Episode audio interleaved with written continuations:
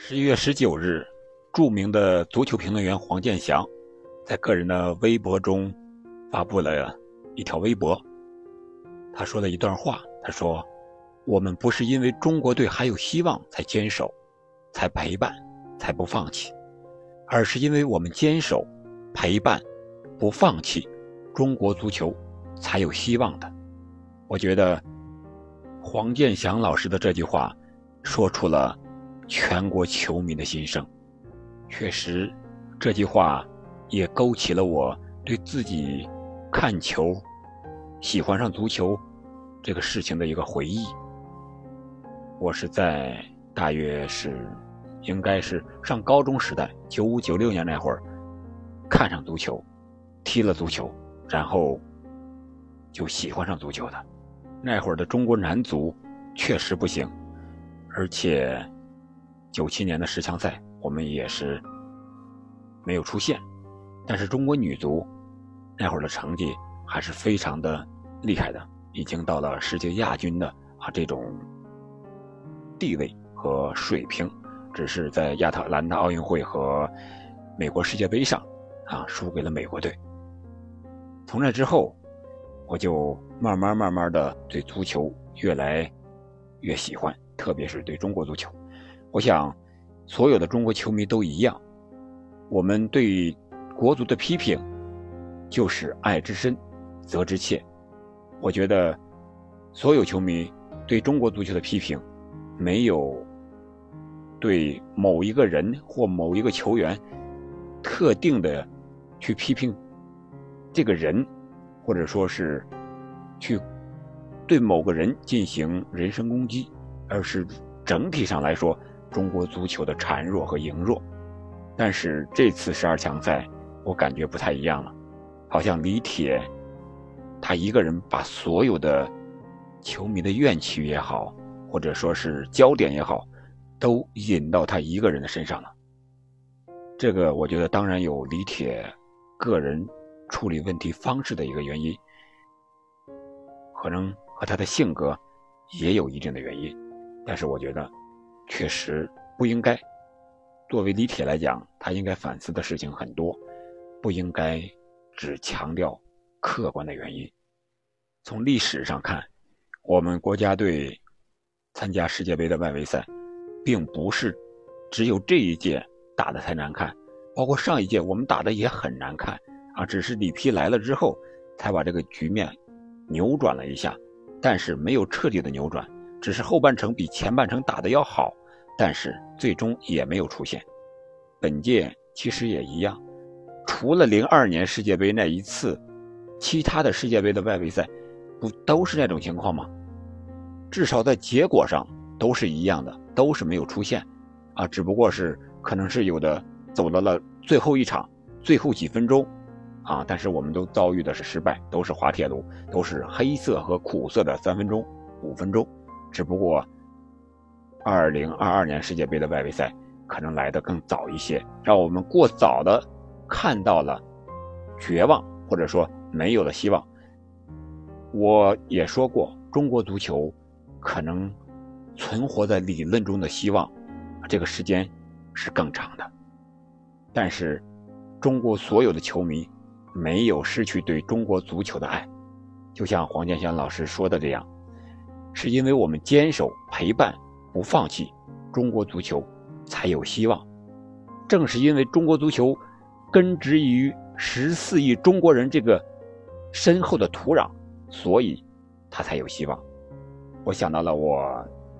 九几年的时候，那会儿的校园足球，几乎农村是没有足球这个概念的。学生下课玩就是篮球，或者说是跑。在操场上，土土质的操场上就是空跑，玩一些简单的游戏，绝对是没有足球的。可能和当时的经济原因也有关系。现在再让我们看一看现在的校园，虽然说可能是因为房地产的开发也好，什么原因也好，城市里的校园可能场地不多，但是在我所在的这个四线城市，足球的欠发达地区。校园足球还是如火如荼的开展着，而且是越来越好这种形式，至少小学生越来越喜欢足球。下课之后，现在又有了双减的政策，时间也越来越多了。我也会陪着自己的孩子，叫上他去一块儿，让他从书本上摆脱出来，每天利用那么半个小时或者说一个小时的时间去感受一下足球。我觉得。正是因为有了这些个四线、五线、农村，或者说是各个行业这些球迷的陪伴、坚持、不放弃，才会让中国的校园足球和青训越来越好。可能不是进步明显，也可能还会有一些退步，或者说是夹杂着一些乱七八糟的东西。但是至少让我们看到了，足球这个基础是越来越大的。从我看球的九十年代末到现在有二十多年了，在这期间也经历了很多的尝试。我们可以看到中国足球的一些探索，比如说前些年的恒大，它的金元足球的政策的刺激，让中国的职业联赛中超至少在亚洲层面。成了顶级的联赛，甚至说世界第六大联赛。我们那会儿看恒大的比赛，和日本和韩国的球队踢球，我们是心里特别的稳。即使我们一开始是落后的，也能相信在里平的里皮的调教之下，啊，这个比分最后能扳回来，甚至说大胜韩国和日本的球队在亚冠赛场上。但是随着新冠疫情的发生，或者说是经济的不警惕，靠临时性的这些政策、金钱的刺激带来的足球的一些虚假的繁荣，马上就要退去了。特别是今年，中国足球的联赛，还有国足的水平、青训的亚洲锦标赛的退出，等等等等，让我们的国足、中国足球整个啊进入了一个寒冬。但是就是这样困难的情况下，很多球队依然没有放弃，依然在坚守着。啊，比如说河北队，廊坊足协也说，一定要让河北队继续参加中超的联赛，哪怕再难也要凑十一个人，啊，去参加这个中超的职业联赛，把剩余的比赛打完。啊，说明我们的足球人还是有坚守和担当的。我现在还在踢球。一个是为了锻炼身体，再一个确实是非常喜欢这项运动。但是在我们这个四线、五线的城市里边，踢球的更多的还是七零后、八零后、九零后，零零后相对来说是要很少。现在政策上的调整之后，啊，一零后的这些小球员们比较多了，而且足协组织比赛。也比较多了，每一年或者说每一个季度，都要搞相应的校园的足球的比赛，而且各个青训的机构也是雨后春笋一般发展起来的。但是我担心的是这些个足球从业者或者是从事青训人的这些个水平确确实实参差不齐，能够有高水平的很少，因为我们这个地区本来就没有。职业足球，更没有职业球员来到这里来扶持，或者说支持这些足球贫瘠地区的这些青训工作，从来没有的，只是靠着当地足协的努力和教育部门的联手，希望把这个孩子们的兴趣培养出来。但是他的水平确确实实很有限，因为本身就是业余足球运动员。可能很多一些基本功的动作都是错误的，但是我们看到了，我们迈出去了这一步，足球从娃娃抓起，至少我们迈出去了。我还有一个担忧就是电竞体育对足球的影响。现在孩子们确确实实非常喜欢玩电子游戏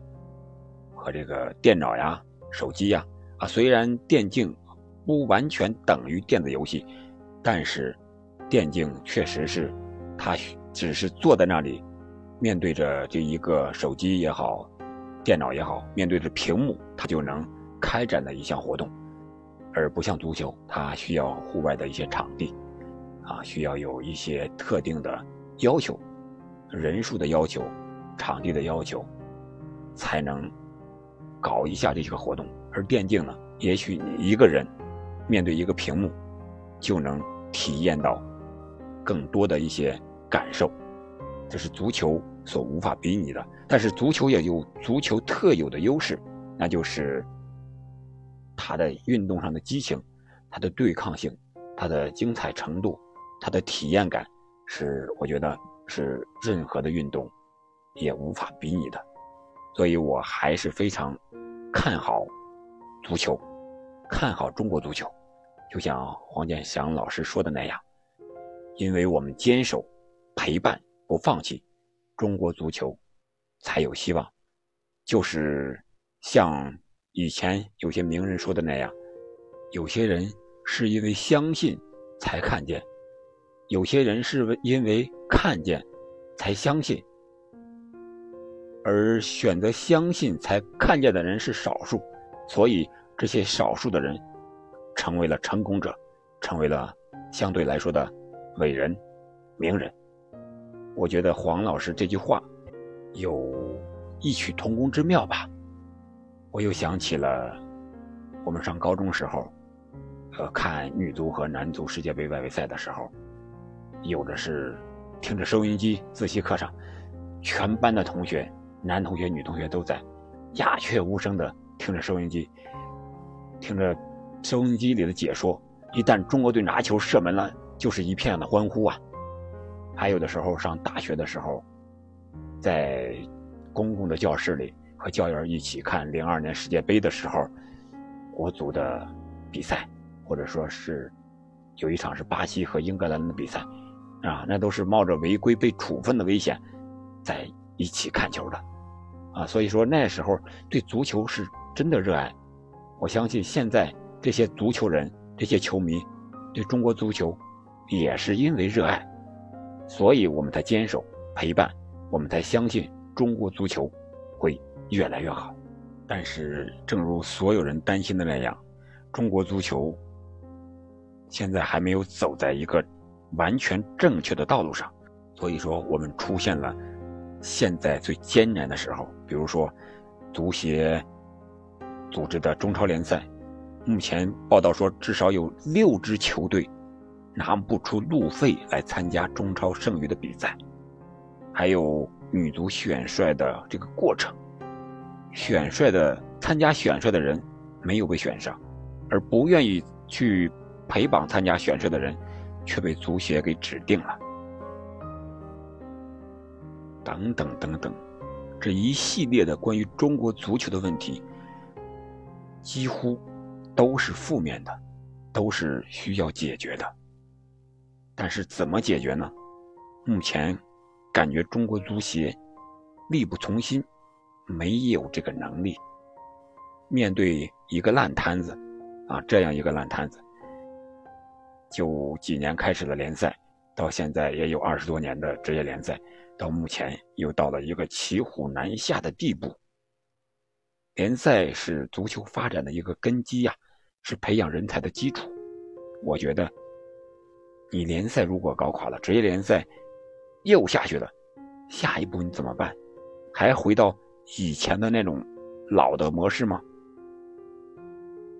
对中国足球，真的是我们陪伴、坚守和不放弃，但是他的希望在哪里呢？仅仅是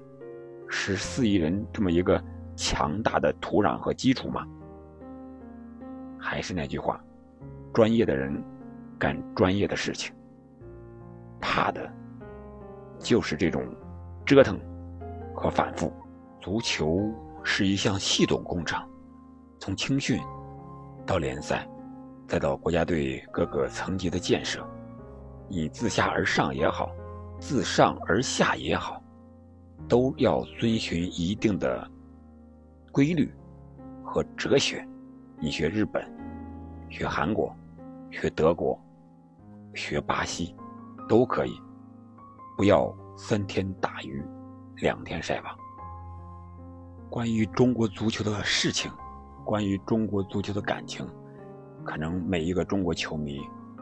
给他一天一夜的时间也说不完，道不明，说不清，道不尽，但是总是会充满着热爱，充满着希望，充满着期待。希望中国足球在中国球迷十四亿球迷的支持下，能够早日走上正轨，能够越来越好，能够让我们真真正正的看到希望，不仅仅是和澳大利亚这一场比赛，不仅仅是为了冲击一个世界杯。好了，关于黄健翔老师的这一句话。引起我的很多的回忆，我们就和球迷朋友们聊这么多。如果您有什么关于中国足球的故事，欢迎您在我的评论区留言，我们一起互动。感谢您的陪伴。现在北方已经进入了冬季，希望中国足球不要像北方的天气那样持续的降温，而是要在降温之后看到。不远的春天，我们下期再见。